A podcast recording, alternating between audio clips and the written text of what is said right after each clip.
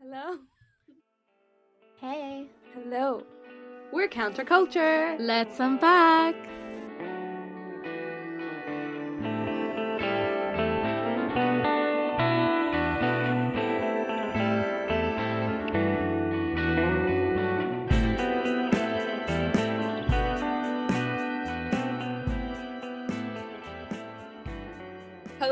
Is Counterculture. We're here at Belong Studios, and with us here is Ibrahim uh, Mazidi and Ali Al Hassan.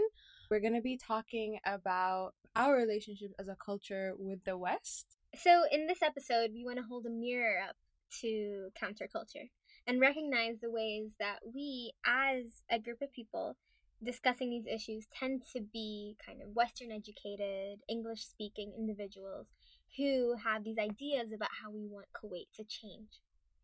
And so today we want to really think about where those ideas come from and what our relationship is with this quote unquote the West. We'll go around and how about each person say their name, a little bit about themselves, and their relationship with the West. Thank you for having my show on the show. Uh, my name is Ali Al uh, Ali Al Hassan, Ali Al Hassan, and uh, background is uh, electrical engineering and math.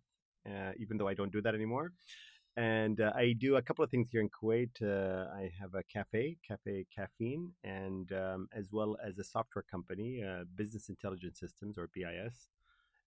and I have a TV show called Ali Inspires, where we do interviews with um, inspirational figures in Kuwait. Um, my relationship with the West, I've been most of my life. I live in the U.S. actually, so more I lived more there than I did in Kuwait. When I was a kid, my dad went to school, so I was there until I was eight, and then I came back, like dying to go back. So through uh, middle school, uh, elementary, middle school, and and uh, and high school, uh, my dream was to go back to the U.S. So actually, when I was 19, I went back to the U.S. But that time, after graduation, I ended up staying. So I stayed like uh, another 14 years working in the U.S., building a business and things like that. So um, that's my relationship with the West. Cool. All right. Um, my name is uh, Brahim Al Mazidi. Um, I'm a medical doctor and a psychiatry resident in Kuwait, the Kuwait Board of Psychiatry. I was involved previously with founding some NGOs in Kuwait, including Hikmah, if you've heard of them. That was back, I think, in 2013. Um, worked with the campaign for uh, ratifying the Mental Health Act in Kuwait. And uh, I am currently the president of the Kuwait Psychiatry Club, which is involved with many academic activities uh, surrounding psychiatry and mental health in general. My relationship with the West, I was uh, born and raised here and uh, studied here all my life. Uh, something I'm proud of and I love. I love even more. I love more every day. And I discover a new side to my country every day, to my culture. I went to an American school. Maybe that's my relationship with the West. Um, but that's uh, pretty much it.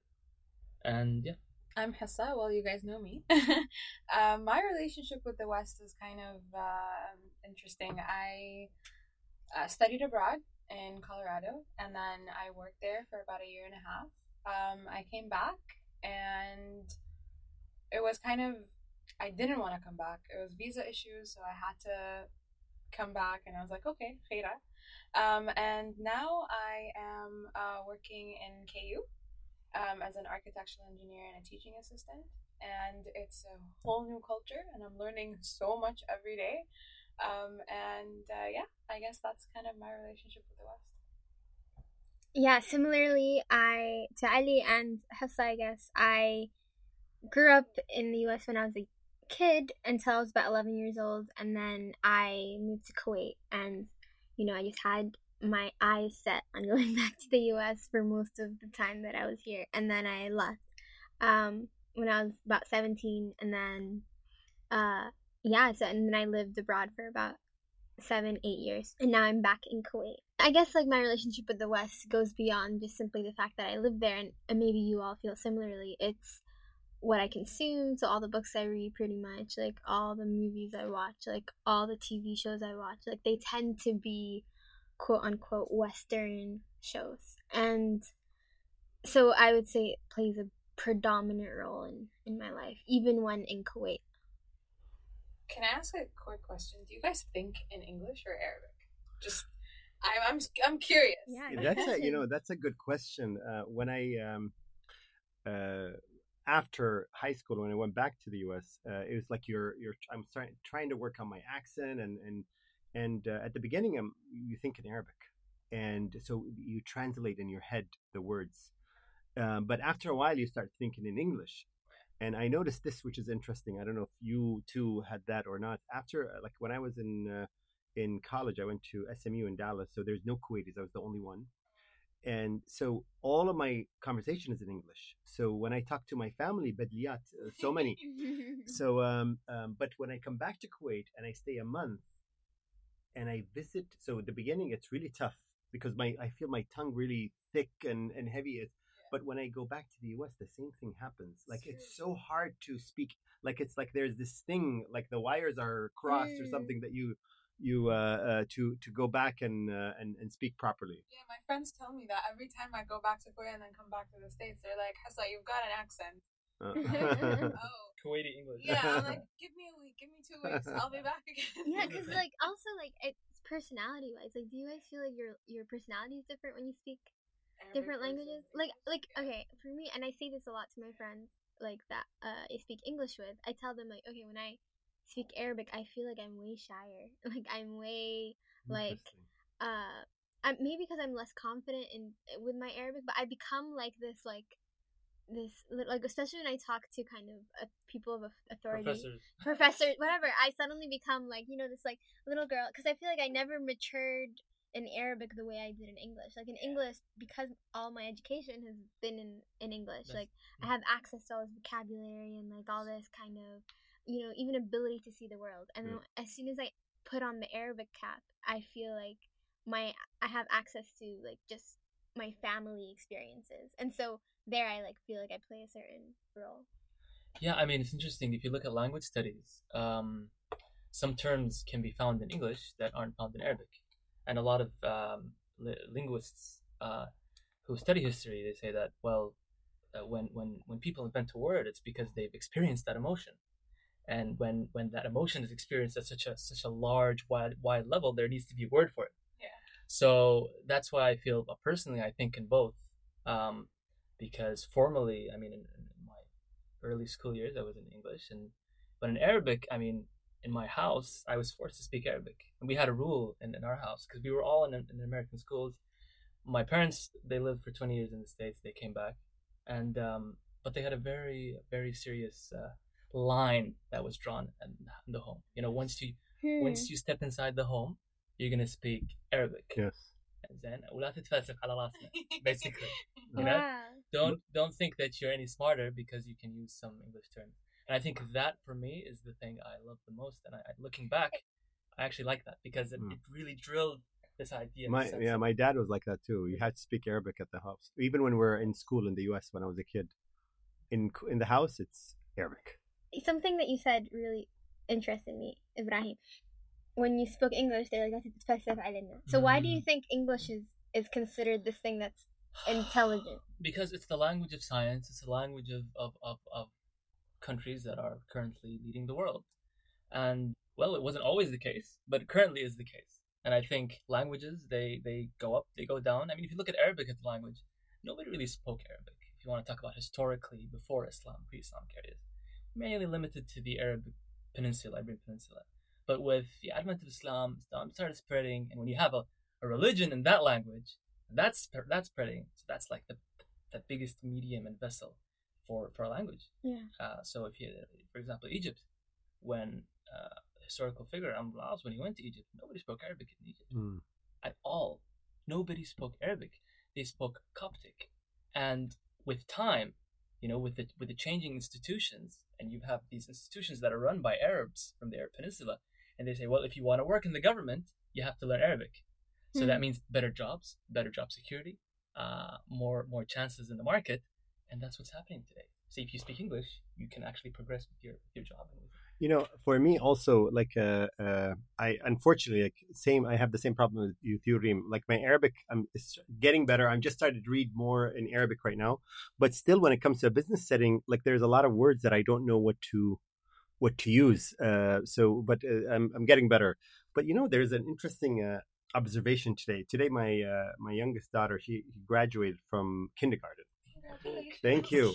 So it's it's hilarious, you know. So so, but I was there, and um, and the speech of the principal was in classical Arabic, and then they had the kids do a little play that is also in classical Arabic, and I don't know why I got upset just listening to that. Hmm. Uh, it made me think like, so I, I have a question for you. Like, I know in English or in Arabic, sorry, sorry, in English, the language that is spoken is the language that is written.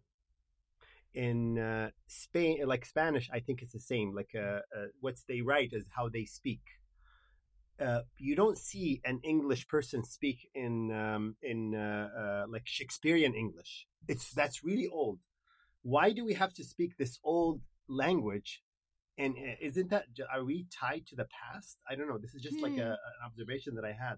Why are we looking back when we our language is actually Kuwaiti? It's not Arabic anymore. It's a it's a languages evolve, and this is the language. So why are we tied into that? I sense that there's this like sentiment that Kuwaiti Arabic doesn't feel as like legitimate in turn like academically or whatever as as classical Arabic. And I wonder why that is. Like even like Egyptian Arabic versus Fusha or whatever versus like Yeah. when like even when you learn Arabic abroad, like I have friends who like try to learn Arabic, they teach them like Fusha, but depending on who their teacher is, they learn the lahja like Yeah, but, it- Urdaniya or or but it- like if you study English, like there's these old English language, art thou, and but nobody uses it. Exactly. And then nobody you, writes you in it learn either. those in literature, but you don't learn Correct. those. So why in, should like, we? English. That's the the the thing is yeah. like I, I, would say. It's true because I'm like I struggle with that. I really do because like when I speak Arabic, it's Kuwaiti Arabic.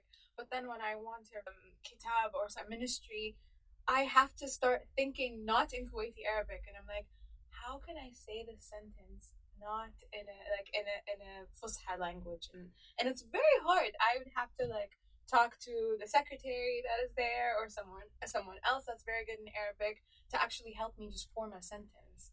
So and like I took Arabic in high school. but Don't really remember. that's my lowest grade, by the way. yeah. I have an explanation for that actually. I Yeah. I think um, because if you want to look at language, you have to look at religion. If you're looking at this region, and unlike other uh, holy books, if you want to call them, um, Muslims consider the Quran to be the word of God, Yeah. right? So this is God talking, and if God's talking, I better understand what what, what He's saying, right? Um, so I think a lot of the, I mean, the classical Arabic that's been preserved is the classical Arabic of the Quran, not really the classical Arabic of the Jahiliyyah. If you read the Mu'allaqat al-Kanat al-Ka'bah, you won't understand a single thing. I mean, if you want to look at the, the previous. So yes, languages they evolve, but I think Arabic really, really just pulled the brakes when when Islam came around because people were like, okay, but we need to preserve this classical form. But uh, Brahim, isn't the like uh, isn't the Arabic like um, the language of the Quran? It's different than the language. It's like there's still like there's some grammars that is just for the Quran, so it's it's special case. It's And also the similar. Bible, the Bible has its own language than what is currently used today. back and Yeah, yeah, I, I understand that. But like when uh, you when you pick up like a Bible from like a like a store and you read it, it's I find like I'm surprised all the time of just like how easy it is to like understand like Yeah. and I and I'm sure it's because like over time they've like modified and like I I think you're right like in with Arabic and the Quran it's been preserved like so and so particularly that like there Yeah. is this disconnect of how we speak Yeah. now and how, yeah, but it's, it's just an observation. I think we should still learn the Arabic, but why, uh, like I, I don't know any other language that does that, yeah where they speak something and then they actually write something else. completely. do you do you think we should learn like Kuwaiti Arabic in school and then perhaps sacrifice being able to understand like Egyptian Arabic, uh, like Palestinian well, we, Arabic? we, we will all, like uh, because of media and all, we will learn that stuff anyways because you're like we understand like we don't understand uh, Moroccan because they uh, they mix Fre- French or but and we don't see it on our TV a lot but if it's on our TV and uh, we consume their media we'll understand it just like they actually understand Kuwaiti because they watch a lot of Kuwaiti shows Kuwaiti Mm. artists and And Yeah. okay, so I'm curious. So so there's this. So Ataturk, like the I don't know, I guess the Turkish. last Turkish, like he was the first democratically elected. Yes. founder um. So he was he was the one that kind of is the separation between like Yeah. Turkey previously and Turkey now, right? Okay. And Turkey now is like is kind of this more of like a republic. But what's interesting is one of the first things he did was so in Turkish they used to write like like Arabic. They used to write similar to like how Persian and Arabic, like they used to write the, the al- same letter, the same yes, alphabet as yes. us. But he, uh, especially at the time, was associated kind of modernity, civilization with the West, and so he instated that every like the Turkish language that we know today, which is it has kind of these more like Latin letters, is this new thing. So for so he made almost everyone at the time illiterate for a certain number of years for the sake of this kind of perceived future of modernity where he wanted Turkey to write more similarly to the West than to what he thought was the past, which is like the East, the Arabs. So what what do you guys think of that? Do you think I think we should stick with our own alphabet and our own language, but I think it's um, um, like language is a form of communication, and um, if if I want to communicate in the way that people can understand it, and as soon as you speak classical Arabic, I am passed out. Like, and everybody like Yeah. "No, no, no." they think it's a religious lecture. I don't know. It's it just it doesn't stick. But if you speak their language, their people are a lot more engaged. So I think we should like uh, I I don't know why, but I think like we should especially speeches. If you want something to be uh, effective, you have to speak the language that people understand. Mm. As soon as you speak like this classical, sometimes it's like you're you're speaking down to them because a lot of them don't even understand and they don't know the grammars and, and neither do I. And yeah, and That's why you and were I think- thinking at yeah. the I, I was upset. I don't know why because it, it just like I, I started thinking about it. Like, wow, this is interesting.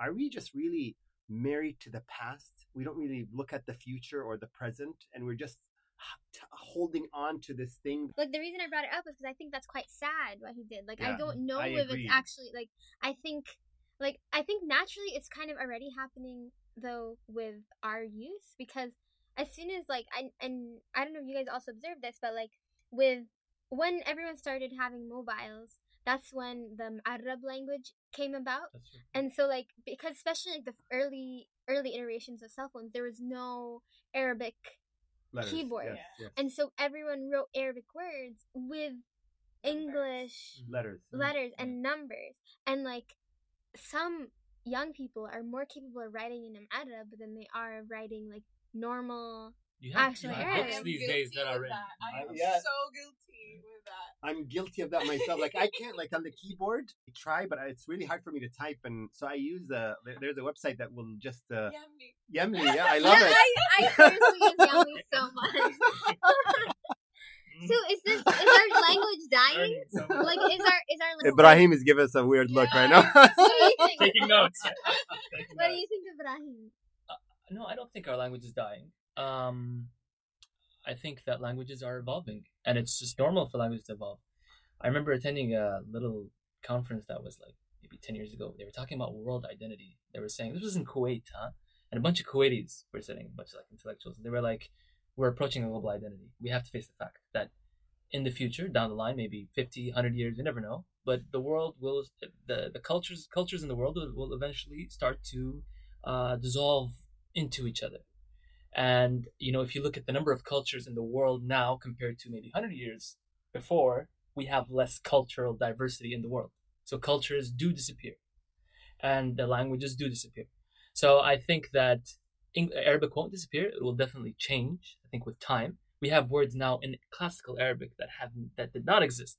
Uh, the internet, مثلا, did not exist. It used to be شبكة العنكبوتية when it first came out. Like what? شبكة العنكبوتية, you know? No, internet. خلاص. But s- speaking of the West, um, what role do you think the West is currently playing in like the development in Kuwait, like with all uh, the media and starts startups and all of that that's happening here in Kuwait? Like, do you think the West has a role on what's happening? Are we kind of like competing? Because like for me, like when I came back from the states, it's very hard because like even the jobs that I've been working, I haven't been getting a challenge. Like even the projects and stuff i want a bigger challenge. Um, so i compare myself like to the west and the work that i do and just all the publications and that like from the west. So i guess i don't know. How does that kind of um, like the development like the future of kuwait where is it going? Is it having its own kind of identity or is it just copying the west? One Um, I think definitely we have our we have uh, I, I think there's two sides or multiple sides we're pulling. We we we um we do have a lot of people that are studying abroad all over the world and they're coming back and bringing a lot of the things that they learn and a lot of the practices just like you like reem uh, myself working and coming back here and applying it now um, are we affected? Absolutely. Like uh, look at what we consume. Our food our clothing our ideas our thinking our like books. Everything is coming from outside. Like there's a very few i'm so happy that there's some podcasts now in kuwait but even the podcast anything that you consume is coming from outside whether it's west or or, or not west. So um definitely we're um we're affected. And the, the issue that i see is uh, sometimes we take these ideas that uh, come from a different place and we try to we we we look down upon our situation and Mm. that's not a good place. I, I don't like that you know um, uh, i think there's uh, no matter how bad our situation is we have to know where we come from to know where we're going. There's a really good book uh, by uh, a guy a persian guy who passed uh, di- it was uh, died in 77 a long time ago his name is Ali Shariati. He has like he's only 43 when he died, but he published 150 books plus. Mashallah. amazing amazing stuff. So one of his books uh, the it's um translated in arabic um, there's a bunch of translated in english was the uh, the responsibility of intellectuals. And i love this analogy. He says you know uh, uh, Reem, we talk about this is he believes that culture and civilization cannot be imported or exported. So you cannot bring things from outside and, and expect them to work here. Um, uh, so uh, also like uh, he he gives an example. He's like if you have a certain plant that it grows up in europe it needs a certain climate. It needs some uh, um, uh, like the habitat is different than what we have here. So if you just bring it here and import it and plant it in kuwait Oh, it, it's going to die now your your option is you can keep buying them and they will keep dying or you can focus on some of the things that actually is native to here and grow it from here Hmm. so one of the things he mentions, which is I didn't think about this before, he talks about the um, uh, pre-Islam. There is the there is the Arabs, which is just a bunch of nomads, Bedouins, and things like that. They're they're all uh, they're they're they're not a power at all. And then there is the uh, Persians and the Romans. Those are strong powers. And one of the strengths of uh, like uh, when uh, the Prophet Muhammad came, he didn't sallallahu alaihi wasallam, he didn't bring uh, he didn't copy anything from them. Yeah. Everything started from there. Yeah. Uh, Like the like the knowledge and everything, and that's why it's so powerful. It's just started like same thing with the Chinese. Any civilization that made a difference, it started internally. They didn't uh, just copy from outside. Now, there's a lot of practice that we can take. Uh, yeah. I I think if I can add, I think the the issue is, you know, it's I love the fact that so many people go abroad and bring so many great ideas back home. But I- I mean, just as important, I think it's just as important to have that intellectual humility when you come back to where to the culture where, you, where you're from, and not God, this is so backward. I mean, people know where the flaws are, right? People know that. Right? We're in the 21st century. It's 2019. You know, you see everything on TV. This isn't 1999. Well, even 1999 was. Hey, it was awesome. What are you talking Yeah, about? right? this isn't 1990. Alright, Let's go back. Right? What I mean to say is, I think more importantly, we need people who go abroad to come back, but also to be integrated into what's happening on the ground. You know, not being there in their own little intellectual. Uh, you know, let's let's all. You know what I mean? It's so hard though. It's like hard, the but it needs reverse effort, culture right? shock. Like the Yeah. first year and a half, I was like, I didn't even want to go outside my house. I didn't want to step out. I was like, you know what? I need to realize where I'm at, who I am, where I'm in, like where I who I am in Kuwait, like with my family, with like what's going on in Kuwait and everything. So once you realize that, like, and then you can actually like face the world and be like, okay, now I know who I am. I'm not gonna have that ego or oh, everyone is like like it's really bad here or whatever. But you know that you say who I side. am. So you you feel like going abroad changes the sense of who you are, Oh, for sure. your identity. No, and I, I understand what you're saying. So you feel like because I felt that too, and um, uh, before I had the humility, like uh, um, uh, you go and you you you're exposed to a lot and the the the technology and all these different things, and then you look down upon our culture, down upon our uh, ideas and and books and and and so when I came back. you know, I I, remember, I have a mentor in in the U.S. and a lot of times when he talks, he always likes to bring stories of uh, like Bible or something like that, and, and into his in his uh, business talk, and that actually inspired me to read back in history in uh, our history and yeah. who and there's and actually even living today, there are some amazing thinkers. They are. They're they are unbelievable. So so the um, uh, the current situation in our like every cultures, they have times when they're going down and there's time when like europe was not always the way it is. America was not always the way it is like back then. So we just have to know that. And then also another thing that um that i dislike when when when people come from abroad and it's like we should do it this way and and you guys are all wrong. You can't take somebody from like 9 or 1880 and drag them to without them fighting their own fight. Like uh, america didn't uh, um, like or let's not talk about it. Let's talk about french uh, france you know, um, uh, they didn't have democracy or their human rights in a in a day. There was wars that fought, and even after the French Revolution, it took like seven years before any of that effect took place. So, um, I think what we need to to be proud of where you come from, and start learning. There's so many good stuff here. Learn about it and see why we do certain. Sometimes you'll be surprised, like they're actually that's a better way you know uh, but we come in some and i'm i'm guilty of that you know yeah, uh, I, yeah, I yeah. totally and and i think it's also an issue of access though. Like even if i choose to i'm like okay i want to you know understand and search like about like what's valuable in kuwait kuwaiti history kuwaiti culture. There is this sometimes general romanticization of the west and sometimes just by virtue of that there's just a, it's a lot easier to access western content. You know i had the same issue coming back, I uh, actually I remember this. Uh, I was doing. I have a a YouTube channel, and I was doing um, a video, and it was in Arabic. It was like some personal development. I don't know what it is. And then a friend of mine, uh, she was not a friend at that time. She sent me a message, and she's like, "Please, Ali, read Arabic." Because she can tell that I'm stuck with words. My problem that I had, or the issue that I had, is like for example english it's easy you can go on amazon you can see recommended and there's there's stuff like that but in Arabic, there, there, I, I couldn't find a lot.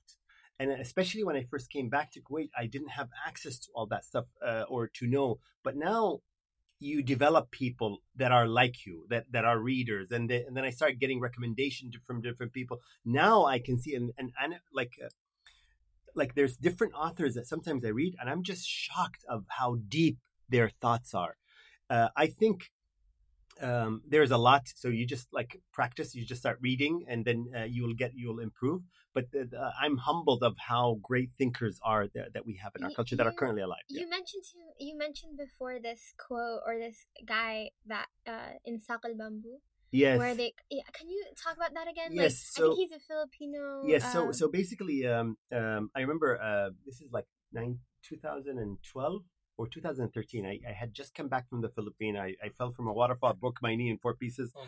And at the hospital, my uh, my uh, my uh, my cousin gave me sakal bamboo, like a bamboo stock, uh, by Saud Sanousi. So I just read it. I loved the book, and I was like, it's the first uh, Kuwaiti book that I read after coming back, and I was I was really impressed with the writing and the story. But one of the things that is in the book that I love, the the, the story happens between Philippines and Kuwait and so he quoted a lot this guy named Jose Rizal. Jose Rizal is a, a champion in the Philippines. Uh, he's the he wrote a novel which actually I ended up reading to to learn a little bit about that. He wrote a novel that because of it, the Philippines was liberated from Spain. But he was like really particular about that. Even though Spanish was the language spoken, he wanted to write it in the native tongue. So he actually wrote it in Tagalog. And one of the the the statements that he says, and this kind of like uh, kind of was a kick in the in the, in the in the stomach for me or in the gut was like to like a slap in the face. He's like anybody who doesn't respect their own language doesn't de- deserve to be respected by anybody else. So that kind of like uh, that's a slap, you know. That's like okay, now I have to read a little bit more and and really understand our culture. I, I, I send you this video. There's a really good video online on YouTube. It's called War, sorry, uh, uh, East versus West cultural difference or something like that. If you maybe you can put the link on the on the podcast, and that was shocking to watch it. And uh, so so they actually compare like Eastern countries like Japan, uh, Korea, China with Western countries like England and U.S. and they give them the same picture, and and and what they see is completely different and you're it's it's uh, like and when you're when you're watching it you can answer the questions yourself and you can see are you more western or you so just by the language that you speak you actually see the world different so somebody who speaks like chinese sees a different reality than somebody who speaks english or speaks arabic which is i don't know that was and, really I mean, interesting Ali, Ali sent me this video, and it's interesting. So, an example of something. I mean, to just catch you guys up a little. So, like for example, uh, I'd show you a picture right now of like a bird flying. Okay, and then uh, I would ask you what's happening in this picture, or I think they talked about sorry a balloon, a balloon. So like I would put a balloon and it's like floating, right? Um, so if you're from the west, you'd say, oh, it has like helium, like it's like something internal is happening inside this balloon that's allowing it to go. Whereas someone from the east would say a wind, like a gust of a gust of wind, is the one that is what like pushed it. Yeah. And so the idea is like, uh, and this video is like fantastic because it has all these different examples, and and it is interesting because they go around the street and they ask different people, and it's and it's fascinating to hear that okay, there is this uh, tendency for more, I guess, quote unquote, Western minded people to say like it's coming from this individual aspect. yeah, Yeah, way of thinking, versus like it's coming from the space they're in or the community they're in. And the, I don't know. I'm sure you know about this. The uh, the Janissaries. Do you know what the. Janissaries are? Okay, so uh, this is what I now. Uh, when you talk about being humble and uh, and have humility, I completely agree with you. And especially if you want to make a change, you have to speak the local language. If you want to get people to understand. And you want to get like like to really elevate, we have to speak our own language. That's really really important because even if you speak like uh if you bring anybody to an- another culture, it has to be somebody from within to make things happen. It cannot be except Jose Rizal to to do that. If somebody else did that, it would not work. It has to be somebody that you know from your neighborhood that that that, that makes uh, has a much bigger Mm. impact. But uh, um, the the Janissaries. So this is uh, in the Ottoman Empire. Um, they used to, like the Ottomans, they used to kidnap Christian boys, and uh, um, they would train them as if they're uh, like in like since they're kids they teach them everything they're loyal to the sultan and that's all they do and they actually fight the christians with them. But these kids are brainwashed with what the sultan teaches them. So so one of the things that you think about is and this happens in a lot of places too like for example um, um, uh, people go to study abroad and they're brainwashed into a certain way and they come to a country and they they they implement exactly what they learned which is they're making a market for that. Do you know what i'm saying? That's uh that's uh scary. I, I just I just find I just find it interesting because I feel like I mean I mean th- there's there's so much potential uh to, so many things to learn about about even if you just want to focus on Arabic culture. The different ver- the diversity within Arabic culture uh, when you talked about Arabic language and, and, and dialect the differences between dialects where those words come Yeah. from I mean uh, it's like just all you need is a little bit of curiosity and a bit of humility that's all you need I feel and it takes practice. You got to put yourself out there. You're not going to learn it. You can learn a lot, of course, by reading, but you really have to put yourself out there and you have to become, you have to talk to the people. You have to get to understand what they're feeling, what they're going through. Um, because people experience life differently. We have to accept that. And, and the Arabs, they're a very proud people. They're a very proud people. Probably, I don't know about the Philippines, but I mean, Arabs are always going on about we refuse, uh, you know, occupation. We are not, you know, uh, I mean, the colonizers didn't last much uh, in the Arab world. They didn't spend a lot of time, but this is the thing. I mean, we have to really understand that before approaching someone with a new idea. Maybe you you brought from abroad, and I agree with you. Say you have to. It has to be homegrown. But colonization is a different way right now it's not like it's still there. different. colonization but it's a different way yeah, you like i understand People for are example still very resistant. I mean, maybe they have changed, but I mean, people are still very proud of who. I mean, Arabs in general. Yeah, but if you go to the market, mm. you're you're right. If you go to the like to see our youth, they're totally like most of them. They're very westernized. They're they're like talking about the older. yeah yeah. So so we have that. That, the thing is, uh, uh, we're um, uh, the the the young generation is not listening to the old one anymore. You know, uh, because uh, uh, the way of thinking and and like I uh, I know like when you tell somebody you can't do this and just don't do it, haram or whatever. I, am not talking about religion, but that doesn't work anymore. You have to give them a reason why we do something. For example, when my daughter says, "Why do we do this?" I say, "Why do you think?" So I, I want her to arrive to the reason she gets it. So it, it's she she knows why that that is. But if you just tell me you can't do it, you know what? I'm going to go read about it on Google, and I'm maybe the source that I find is not the right one, but that's what I my impression or that my understanding will be. I agree. I just want to add something, but what I meant by the Arab world, I meant like the entire Arab region. Yeah. Yani, the GCC is more open to West, uh, Western and English-speaking uh, uh, culture than other Arab countries. If you go to Egypt and you start speaking English to the average Egyptian, they'd be like, "Who the hell you think you are?"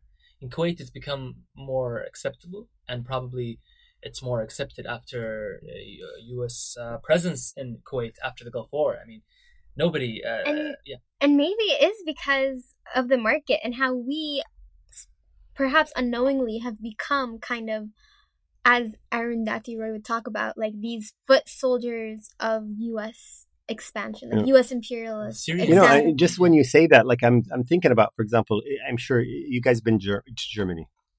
How many people speak English? They know it, but they will not speak to you. in Berlin they do, but not They will speak their Germany, own yeah. language. So, so um, uh, this is France. yeah. So, so um, the the the thing is how. Uh, it's a good question. Is how to get the youth like that come in to respect that language, and if we we're not progressing, if we're not growing, if we're not, they're gonna look at someone someplace else. You to see the opposite way around. You know, you have people who were in the Americani hospital, which is the first hospital in Kuwait, who were actually American missionaries. And they came here to Kuwait, and the, the main goal was to convert the Kuwaiti population to, to Christianity. But really, what happened was all of them, they started speaking fluent Kuwaiti after being here for 20, 30 years, and they were actually buried in in uh, Sulaibikhat. They were buried in Kuwait Wow. they didn't leave. And and if you if you there was an interview if you ever visit the Americani Hospital, the museum, there's an interview with one of the sons of the doctors who were there, and he speaks quite Yasmini. Wow. Um, but it's interesting to see how someone who isn't really from this culture had the intellectual humility yeah. to come all the way to Kuwait at a time where Kuwait literally had nothing, and really sat down, got you know became got one to one conversations you, with people. you know the interesting with that is is uh, unfortunately the people who look for that usually are not the people that are born here. Are people that are coming from the west. They're actually interested in culture. There's a difference. uh, They go usually in opposite direction. You can have civilization. The, the higher the civilization, the lower the culture. And so the higher the culture, the the lower the civilization. So it's Hmm. so so um, uh, usually this is what I like. I I love places that have a lot of culture. When I want to travel, I don't think about Europe, and I don't want to go there. I want to go to Oman. I want to go to India. I want to go to these places that are like. Uh, I don't want to see all these uh, franchises. I don't want. I want to. I don't want. to Does that make sense? Oh, so That's interesting. with consumerism. But eh, but I find this is the interesting part. That I find that people that are like from the West that are educated, they also go east when they want to go uh, search for a child. But for us, I don't know. Maybe we think less of ourselves. We always look for buildings and, and technology, and that's for us is progress. Even when people come to Kuwait, I've heard this. Um, they say, "Oh, um, give them a cultural tour or tourism, which is the Avenues Mall." No, yeah. that's what it's true. You're laughing about and it. they're and they're like opening hotels in the avenues Yeah. so that like like these like fancy I know. Westerners can come and never even have to I always take people to the avenue. Barkia. Yani that's the closest thing That's, you get I the love past. that. Exactly. And there's a guy that lives in Barkia, and I met him the other day. He's been working there for maybe 40, 50 years. And he claims, he told me there are 11 families in Kuwait, and these are the only Kuwaiti families. And I didn't, I didn't have the courage to ask him who these families are. the, the thing is, like, um, once like I came back to Kuwait, I was very interested in not just the Kuwaiti culture and learning, relearning it again, but also the subculture that's in Kuwait. You've got because let's be real, we're what four million, and like three three million of us are not even Kuwaiti. So That's you've true. got the Indians, you've got Egyptians, you've got like so many different like countries and um, nationalities and cultures here. So um, like the places that I would go to are just like غير الباركية. It's like those restaurants that no one goes to. Like they're not even really nice from the inside, but the food is so authentic and so good. So um, no one talks about those. Yeah, like, but you go to that. But if you Yeah. talk to your friends or people, uh, a They lot of time they will. They Oh, I don't want to go to this place because they they just because it's not fancy or it's not uh, uh, um, flashy. They, they, Yeah. they they think it's less than. I mean, Anoud here has never had batata biryani falafel, and she's been living in Kuwait her entire life. Like, yeah, I get it. Yeah, and I mean, I mean, it's it is interesting because do we critically think about what we're consuming? Yeah, I want to bring in the documentary actually into Okay. the talk Yeah, can you talk Because- about? because Can I you talk about it? because I feel like I mean I've I feel like there's so much to touch upon that documentary. Since we're talking about the West and the current culture, and I feel like Which um, documentary, by the way? the docu- the um, VPRO documentary that was done. It was a Dutch documentary. Okay, it was done okay. about Oh, yeah. Kuwait. Yes, yes, Yeah. yes, yes. and Okay, okay. okay. It really caused uh, I A mean, big. Uh, big deal with a lot of people, and they started We'll put the link in our show notes Yeah. as well. And you know, I feel, and I'm being very honest and very blunt here. I feel like the reaction was very exaggerated. I feel like the reaction towards what was being said. Um, this is a big uh, colonialistic uh, view of Kuwait. You know, a lot of what was being said uh, is actually has been said by Kuwaitis long time ago. Long time ago. Even the criticism of the hijab, it's really nothing new. If you look at uh, female activists, I mean, we had female activists in Kuwait since the 70s. They, they, they freaking burned the abaya in front of the masjid. And you're talking about people who have been so in touch and, and they've been open to, to world cultures ever since the 60s and 70s. But this isn't something new. I feel like the reaction was mainly due to a transformation that's happening in Kuwait regarding how we dress and how we uh, appear. So I don't know your thoughts I- about that. Mhm. Um, you know what's funny about that dress uh, code? Uh, today I was looking at the qabas um, on my Instagram, and the issue that they have this thing about Jamaat Kuwait and how they're getting really even more stricter of like what girls are wearing there. I go to to Jamaat like every single day, and seventy percent of everyone that is there like is in abaya and like muhtisham and fawq hat and um, I don't know what they're talking about really. Like I like, and even the documentary, by the way, um, all of those videos and all of those clips were in Kuwait University, ta- Mm. taking those clips of like people uh, wearing abaya, hijab, and all of that. And I mean, it's kind of like a free will, I guess. Free will, but I Yeah. think it's more complicated. If I could, say, I think it's more complicated than that, and it's easy to say in the Kuwaitis, you know, like she talks Yeah. about the niqab, right? Yeah. In the Kuwaitis, we all know in the Kuwaitis. Can you say what happened in the documentary? Yeah. So she basically said, um, when I was in, hi- when she was saying when she was in high school, uh, none of the people with her used to wear the hijab, Yeah. and that when she sees people dressed from black from head to toe, it scares her. She doesn't that scare you? She said that. And say, فأول شيء, this is nothing new. People say that all the time in Kuwait. This isn't really any, people who, who believe what she believes. Say, but I don't see like this is. I don't feel like this is some kind of Dutch propaganda trying to shake things up. Um, but also, I think it's important to understand the, the complexity of this issue. Not everyone, if you want to talk about niqab, not everyone who wears niqab is wearing it for religious reasons. Some people wear it for tradi- traditional reasons. Kuwait is composed of so many, so many uh, traditions and cultures within Kuwaiti culture. You know, you have, yeah, you could go endlessly in the Hadar al Badu. Within al Badu, you have different different types, and within al Hadar, you have so many different types. So, but, but even the concept of, of niqab, you can't generalize why people wear it. If it scares her, well, but that's her. That's her idea. That's her. Now, I am all for uh, freedom of choice, freedom of dress, and what you want to wear is. And I think our strength is not that we're all the same. Our strength is that we can be diverse and we'll still be okay. Like, I, I- like uh, all these people sometimes they fight the, the different denomination or different family. But you know what? Uh, like the reason America is the best is they figured out how The best- to. no. They- well, well, I like that. I like that. well, well, they're a hub for intellectuals all over the world, getting them in, and they like they give them their uh, their uh, citizenship. They, if you come and work here, they give them a, a, a dream that they, fo- and so they, and these people can live. They they're complete like in other places of the world they might be fighting, but there they work together, and they learn how to like put the differences aside, and and that's instead of it being a weakness, it's actually a strength. But that said, I was. Uh, I, I'm I'm not a expert on this, but just interesting today about the niqab. I was reading on uh, the news and you know about the issue that happened in Sri Lanka. So they actually just issued a law, I think today or yesterday, banning niqab in Sri Lanka for safety reasons because there's a like bombing and stuff like that that happened. But even though the bombing was of churches.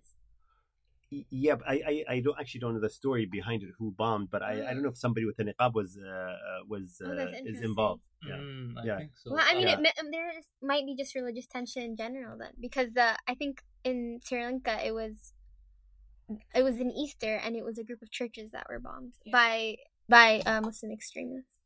But That's like, the thing you have you have a change in culture when you look at the younger generations. Um, people are changing their their beliefs. People are less they're less uh, religious in the sense of organized religion, and that maybe but there's still spirituality a lot for a lot of it's them. definitely there, and that's what that's what we have to juggle mental health, right? We have to juggle well what works for you. Let's work with that. Mm-mm. And I mean, I want to talk about the documentary real quick because I know, like, even I, when I talked about it with Tessa, like, there is this uh, undertone that we felt of, like, okay, this is like some National Yeah. Geographic kind of specimen where we, as the, this Dutch company, are looking at these kind of even the music they chose was super Orientalist and like weird, and it's just like, ooh, look at this tribal thinking people. And I think what I didn't appreciate, like, and and I think there is power in in challenging the status quo, right? But I think we have to be cognizant of who we're talking to and for what purpose because sometimes we might be fighting for the wrong team without realizing like in like I want Kuwait to progress, but I don't want it to feel like the West is deciding for me what my values and morals are. You know? Um, I, I completely agree with you, and I and I dislike when there's an undertone of uh, of uh, looking down on. Uh, I, I don't like that, and that's not a place to grow. Like, yes, we might have problems, but we can. Uh, I mentioned this before, but uh, I want to I want to share this. Um, in college, I, I think I might have graduated. I read this book called "In Search of Islamic Feminism." And um, interesting book. So uh, the author, she went to. She's actually a, a professor at Austin U, and uh, the, if you read the um, the table of contents, interesting. Like where she goes, she actually goes and searches. She goes to like a lot of Arabic countries, including Saudi, and she actually went to Kuwait, like briefly. And so uh, it's interesting to read that book. But in the book, when she's in Egypt, this is like in the 90s, and I remember this because I remember seeing this all on talk shows and all that stuff. There was an effort by the Egyptian people to um, educate the farmers and the uh, uh, the, the the the like uh, Saeed about the dangers of uh, female circumcision. And they were actually because that's a cultural practice, it's not a, a religious practice or anything. But uh, people were doing it. But these uh, this this this group were actually getting successful. They were able to educate and and stop it. And and but during that time, the media got hold of the story and it was all over talk shows and everybody and now it's somebody from outside telling them what to do and all of a sudden this effort completely closed down. Nobody likes to if you have a child no matter what you you don't like somebody from outside to tell you how to raise your children. Uh, that, that's a, a, a they it has to be organic it has to be coming from within.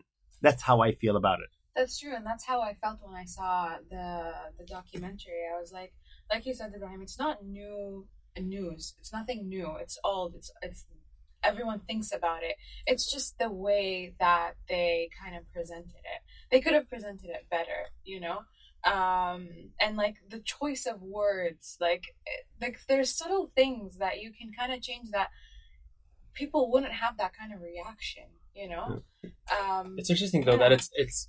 I mean, for me, I, I wasn't insulted at all because it's a Dutch documentary filmed in Kuwait, but really for, I mean, foreign consumers and causing an uproar in Arabic uh, society. So what I mean is, imagine I did a an Arabic documentary about life in a rural village in France. I don't think the French would really care about my documentary. So just an opinion, just a but thought. a lot of people I in Kuwait they they share that that uh, that that thought you know that they, they think like that too Exactly. But Yeah. I feel like this is more of a reaction that that happened. It wasn't really re- a reaction towards, uh, well, uh, how dare you Dutch people do something like this about us? I- I think it's more of a, who are we? And yeah, I think what like do we value? this kind of And, uh, yeah.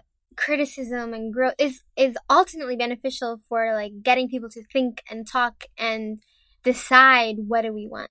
But I do think as we're thinking about this and as documentaries are coming out, we have to be aware that there's two global conversations happening. So there's a conversation happening in the West where there is a large diaspora of Muslim immigrants, Arab immigrants, and there is this fear, this tension of like Muslim extremism is Islam compatible with modernity, and it is entrenched in racism, in xenophobia, and Islamophobia, where mm-hmm. people are using traditional and like very like Orientalist view of us of Islam in the Arab world to exclude migrants and to exclude marginalized communities there.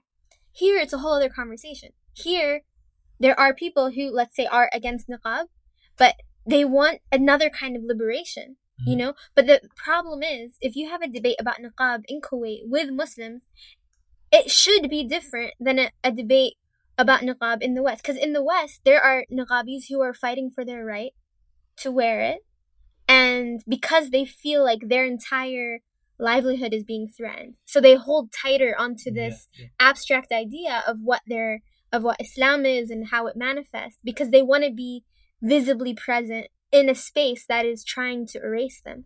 Whereas here, when someone says we don't want niqab, it's another conversation. I think. It's a. I agree with you hundred percent, and I think it's easy to, to to confuse between Muslim and Arab, and the issues that happen here are mainly Arab.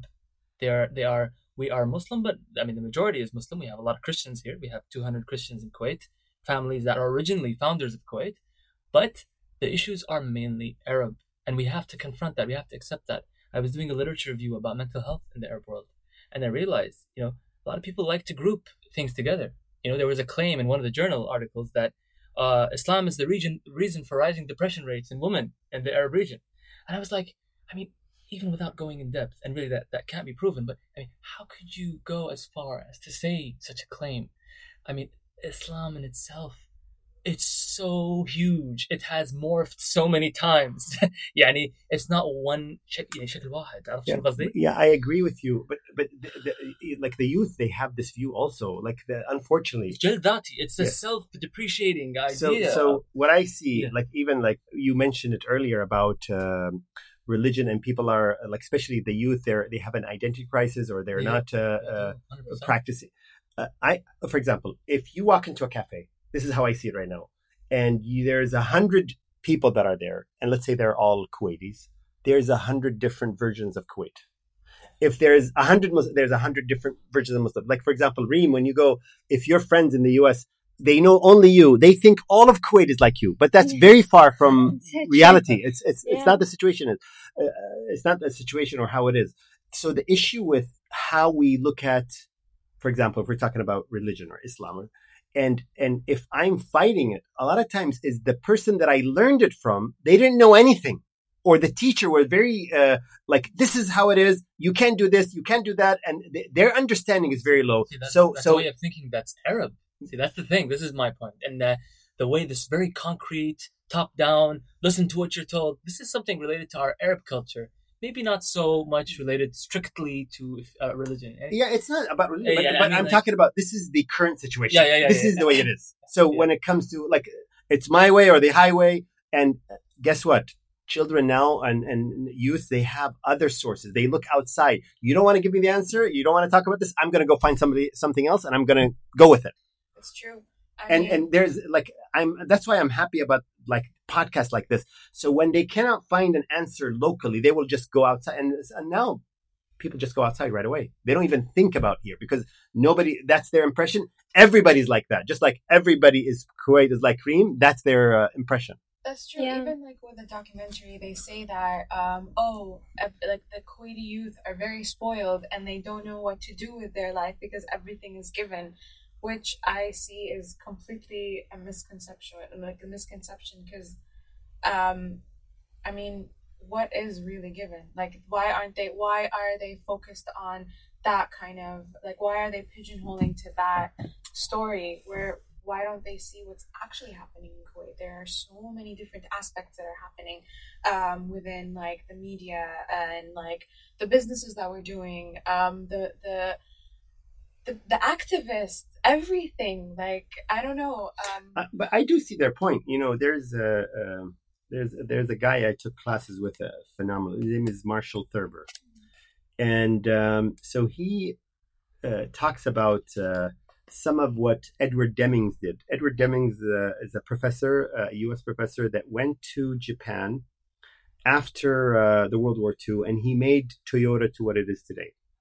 And so one of the things he talks about, this is he talks about in business, but this applies to cultures and things like that. He's like, if you look at any business and any fault of an employee or actually their fault is only probably 94 sorry uh, 6% 94% is the processes and the, the systems that you have in place. So it's the process and the system that produce that. For example if if somebody uh, uh, one of the staff does something wrong most of the time it's not the staff's problem. It's they they don't have the processes and the environment built that.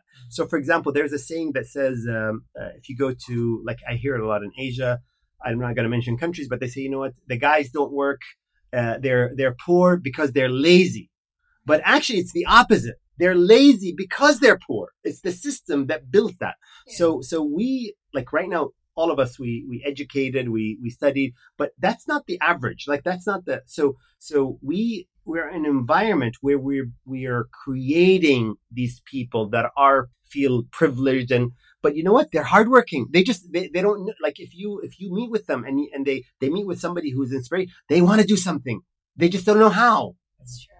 so our education system all that stuff is it, doesn't do you what mentioned Toyota, and I think previously you've told me about kind of like how there is this uh, emphasis in, in investing specifically in local in local, like Okay. in that company Yes. Okay. Like so let me share that. that. This is one of the things I think the future of Kuwait is locally. So it's it's not bringing an expert from outside. It's like it's it's podcast from here, art is from here, business from here. I don't like franchises. I love Kuwaiti concepts. I love Kuwaiti stuff because that's I want our stuff to be franchised outside. That's how we, if we're getting it from, we're always a slave to someplace else. So there's a, a, a book I read. It's called, I, I got you the name, The Bad Samaritan uh, by Ha Joon Ch- uh, Ch- Chang. He's a, a Korean author and um, phenomenal book. He talks about the, the, uh, like the secret history of capitalism and things like that. And, and uh, so I, I don't like this word free trade or um, you know um, so he talks about he's like you know my son is eight years old.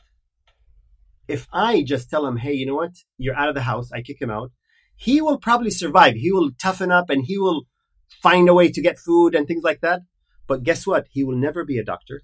He will never be a, a, a probably an engineer. He just won't be able to do that so I have to keep supporting and supporting and supporting until he gets to the point where he can actually fend for himself. So all of these countries that speak free trade and and uh, open markets, they didn't have free trade at the beginning. It's all they had high tariffs because if you bring in something from outside, uh, all of a sudden you kill like the local business. So so like even in Toyota, Toyota at the beginning, even the Japanese said, you know what? Forget about these. Let's just buy like uh, from from America. It's a lot cheaper. It's better. Our cars is are worthless. It, like, it doesn't make sense. But you know what? The Japanese government kept supporting and supporting and supporting to get Toyota to where it is today. Same thing with a lot of countries. You look at anybody who just open up right away and just bring everything from outside. They're in debt. Well, It's true. But anybody who focus on locally, they start to grow. They start to develop things internally, and that's the the chance that we can. that's so yeah. crucial to Kuwait Yeah. because I, I think we bring in so much so quick. But we are taken out too. But uh, like like ninety three percent of the population. I don't know what that number is, uh, close or work for the government. But uh, we talked about it before. Is seven percent are they're really good. And right now, Kuwait, we're exporting technology.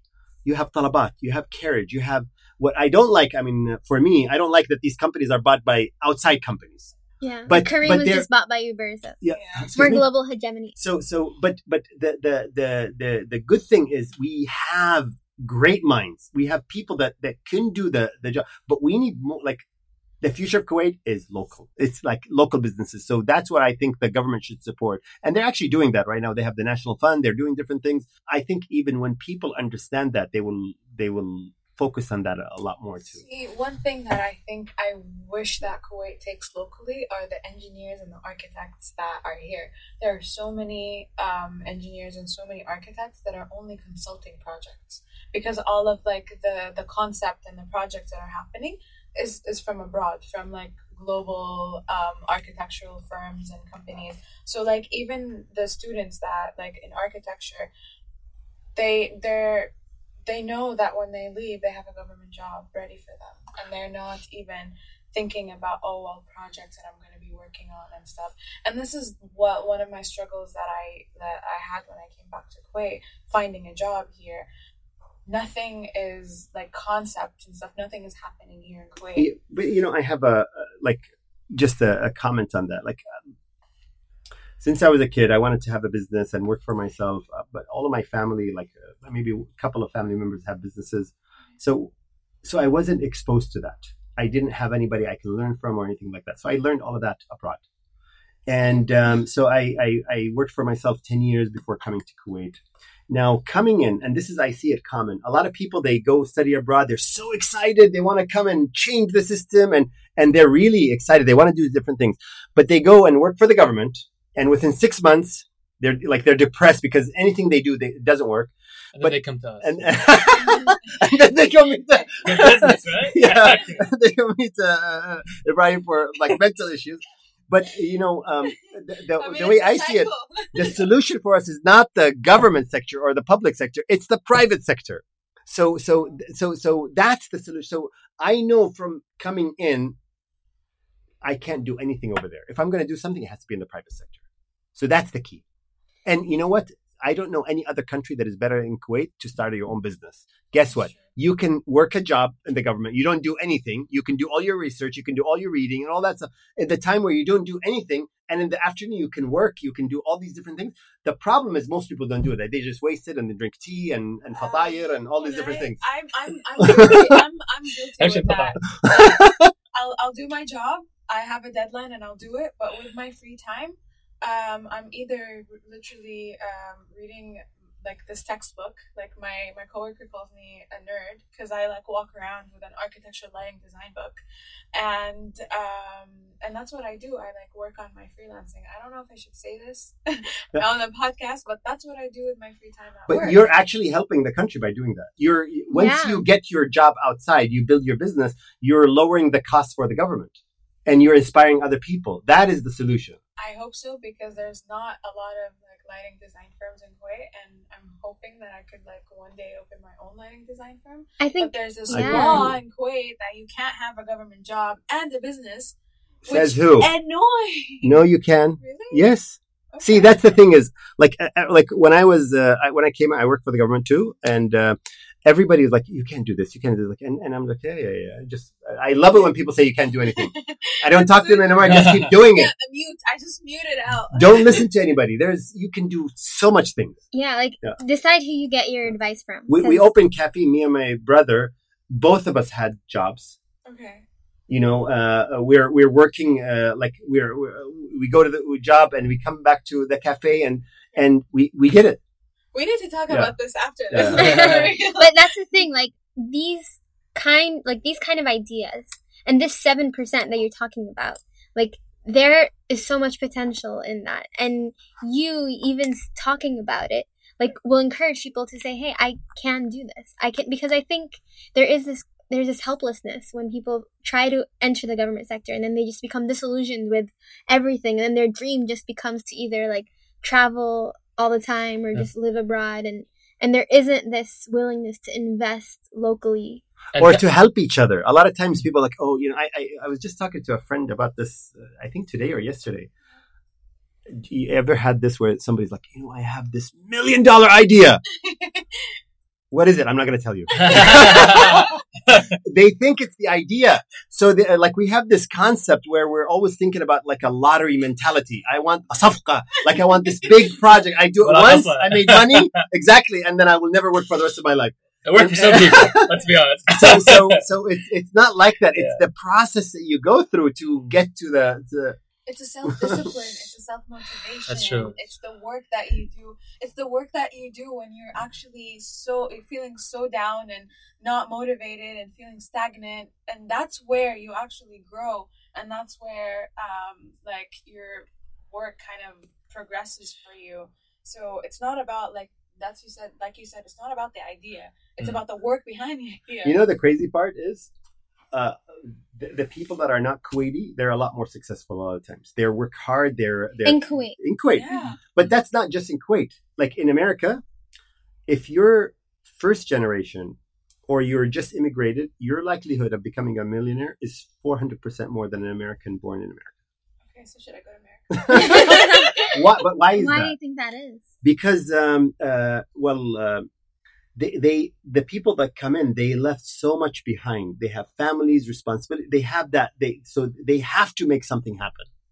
Hmm. It's different when, like, when we come in, like somebody comes from like our neighboring countries. They're a hard worker. They're, but with us, we'll just relax and we don't like, and that's unfortunate. That's the situation.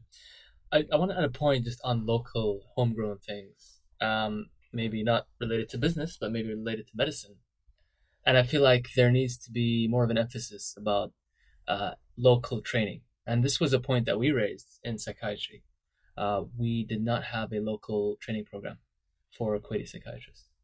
And um, it existed, but it had stopped for four or five years. And we kept asking, why is it stopping? Well, people aren't really interested. And when we got to the point across to the people that we managed to really restart it, start it up again, I realized that this is so important. And you're talking about mental health in Kuwait. This should be uh, a priority. And alhamdulillah, and it's becoming a priority. So mub- mubadarat like that, I believe, will change the face of, of healthcare in Kuwait. Absolutely. Really, because you're going to have a group of people who are being trained with people who are live here from all kind. I mean, we deal with in, in the Center for Mental Health, and we get a lot of stigma and how that is that. Of course. We do, yeah, but we see all sorts of people who live here. We don't just see Kuwaitis, you know. So you really get a sense of wow. You know, when you first work here, you're like all these people live in my country. Yeah. I had no Wow. freaking idea because we're all lost in our own little socioeconomic group, our own, uh, you know, our own communities. I'm like, wow, all these people live here. So many stories, so many people come and go, and you're like, I never knew. Anyways, it's just it's fascinating for me. Yeah, and I'm hopeful for the future. I think that relates a lot to what both Ali and Hissa were saying, which is we need to begin to trust in our local knowledge as well. So like when we go and educate people abroad and etc., like trust their expertise and invest in that expertise and do what Japan did with Toyota and wait it out. Like keep but, but investing. come up, and- come up with a local but, but, but also like yes uh, uh, we have to trust it but also our experts have to actually grow you know um, uh, there's this uh, thing I, I i sometimes talk I, I train on it it's called the value gap did we talk about this before no value gap so for example um, if i'm a student under uh, uh, like uh, me and let's say me and uh, ibrahim we went to school together and we are both in medical school. And let's say i graduated i became a professor before him let's say uh, now Ibra- ibrahim was uh, like you know i know everything that ali knows. I'm not going to listen to him because we studied together. We went to, we, there's no gap in value. So there's no leadership for me to him. But um, if but if you talk to your current professor like the person you studied there's a huge gap that gap the the wider the gap the more the leadership Mm. so if I keep on working on myself and I keep reading like the, what's what's new in medical and all, so there's that gap will keep widening between me and my my my students and me my my patients. And all of a sudden, like if I'm a student under Ibrahim and you have that huge gap, I will be like, oh my god, my life could change if I'm just around you. Mm. So so if we have the gap, and and you know those people when you meet them, when you meet them, you're like, oh my god, there's something I can learn from this person. But the problem is there's a lot of people that are in the expert position, but they don't know anything. You know, uh, or their their last book they read is uh, 19. This is what annoys me. oh my god. 1999. You said it. I love the concept. They say I have 20 years experience. You have one year repeated 20 times. That's the thing. They have to keep learning. They have to keep uh, reading. They ha- well, not just reading. There's so many different other ways of learning, um, and work ethic.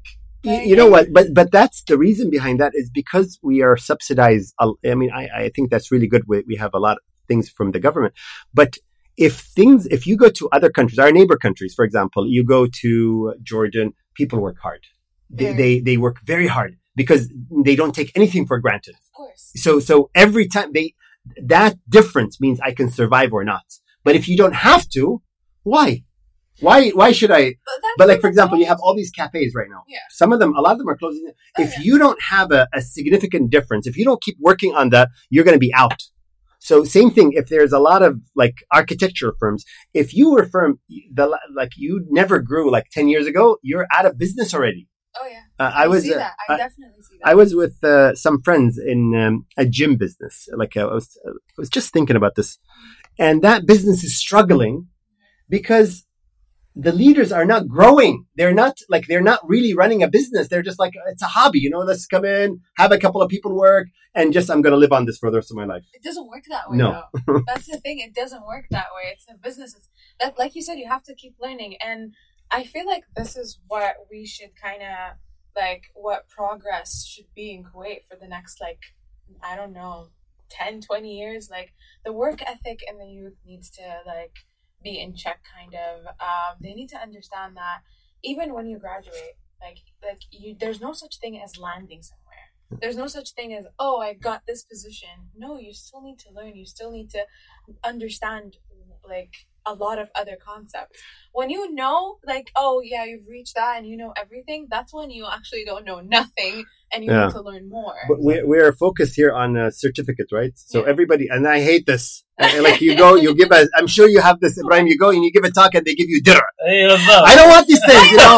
It's so annoying like what am i supposed to do But but You know but people I threw them out? but people collect those because they have no value in it. So that's like that's uh, like a you know we have um, it's like a basement full of no no I'm serious but but that's like a that's like a, builds my confidence okay I have a I have shahada you know yeah.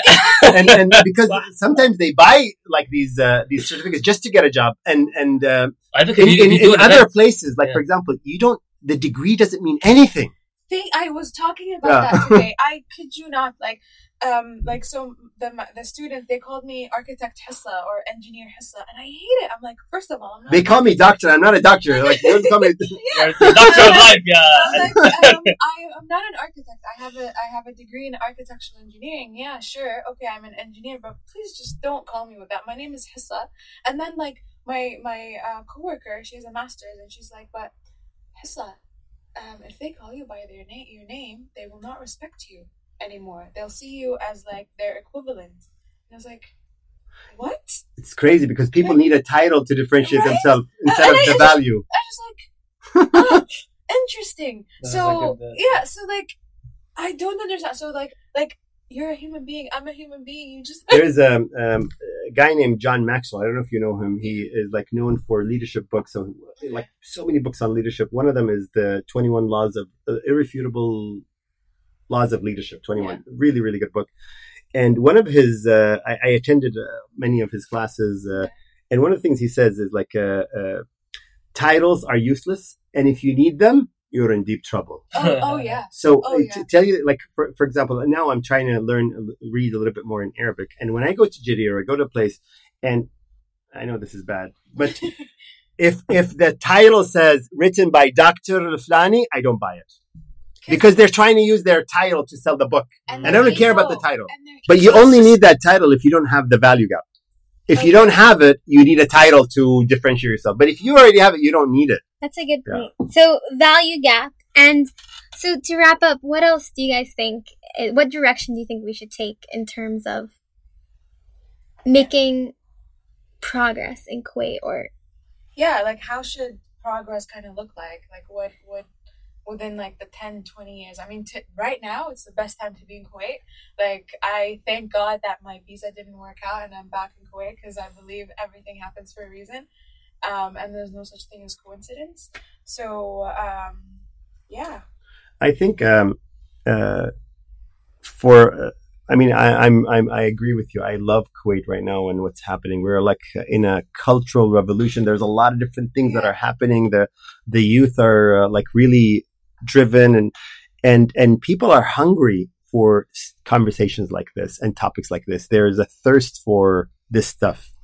Um, I remember, like, there's that documentary. You should watch this. Uh, uh, I'll, I'll get you this documentary. It's called We, uh, and it's it's uh, Arundhati uh, Roy also, and it's phenomenal documentary. But watch it to the very end, till the very like I was just watching it to the very end, to the end of credits, and I love at the end what it says. Like after all the credits are gone, it says, "Read, or we're all doomed." So for us, I think Hmm. we have to know that education is what's going to get us there. It, like we have to read, we, and, and there's a lot of different ways you can read. There's YouTube, there's podcasts, there's you can actually speed up the podcast and listen to it a lot faster. And there's you can instead of listening to like hip hop on in the gym, listen to something that will grow you. Like I, I love these uh, earpiece that I have with me wherever I go. I'm in Jamia, I'm listening to something. I'm growing. I'm I. I I don't know. This is just the way I am, but I know um, the, the thing. I my belief that people don't read because they don't think it will help them. And if we live in a society where it's based on certificates and what you're, then why should they read? But if you live in it where it's your merit and what you do, then they, because if I read and I read like 10 books and my income grows by 500, 600, 700, 1000 KD, guess what? People will start reading. Uh, progress in Kuwait. Yeah, I think um, we need to have a vision. Number one, I think there needs to be a clear vision, and I admire the the visions that have been set in in countries surrounding Kuwait. I admire the clarity of the vision, the fact that they're shared with everyone, and everyone gets to see what the vision actually is. So, having a vision that's educational, that's economical, healthcare, everything, because we need to really overhaul it all. We need to we need to keep up with the, the, the fast pace of the world, or we will be left uh, behind. I'm glad that now things are, are picking up pace. I'm, I'm glad, but it can't it can't be. This is the thing. It can't be just okay. Let's sit and wait for someone to put a vision for us. You know, I'm glad to see people like you guys. You know, Ali from before. I know that he's been active with these things. Until with this podcast, and I like how you're. And you. No, no, I, I like how I, I'm. I'm talking as like an outsider observer. Yeah, I like how you guys are, are really reaching out and not isolating yourselves into these little bubbles and saying, you know, Allah, oh, we're so ahead of everyone, and and this this is a sign that you you are reaching out. You want to pull people up. But this for me, it's it's it's amazing, and let's keep doing that. Let's be humble. Let's have this humility, and and that's all I have to say. Can, can I add one more thing? I think I, I humble humility is really important, and I as we think about progress, it's I I believe it's important not just to think that everything outside of Kuwait is the best and we have like the worst. No, we have amazing stuff. Um, so I would look back. How can I uh, improve from where we are? And like uh, really look at what am I consuming? What are the ideas am I getting? Is this really my ideas or is somebody else's ideas? And is, are they really helping us or not? There's a lot we can use from outside that will help us. But uh, uh, uh, I go back to education is key. Um, and there's a quote: uh, "There's no difference between those who can't read and those who don't." So if you can't read, it's the same thing if you don't read. So both are illiterate.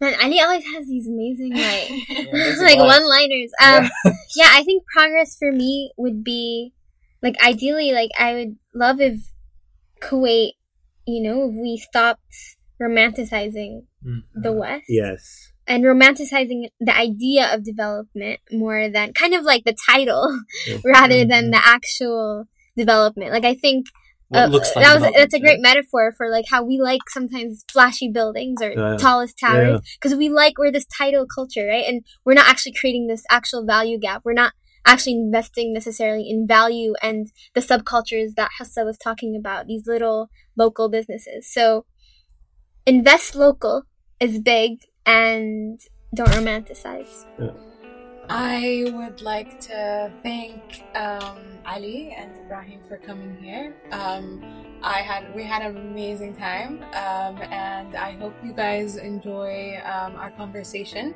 I'd like to thank Belong for having us here and give us giving us the opportunity to talk about our podcast and our episodes. And um, Thank you, yeah. Hessa, for the cookies. Yeah. You're welcome. No worries. Thanks a lot, and have a great day.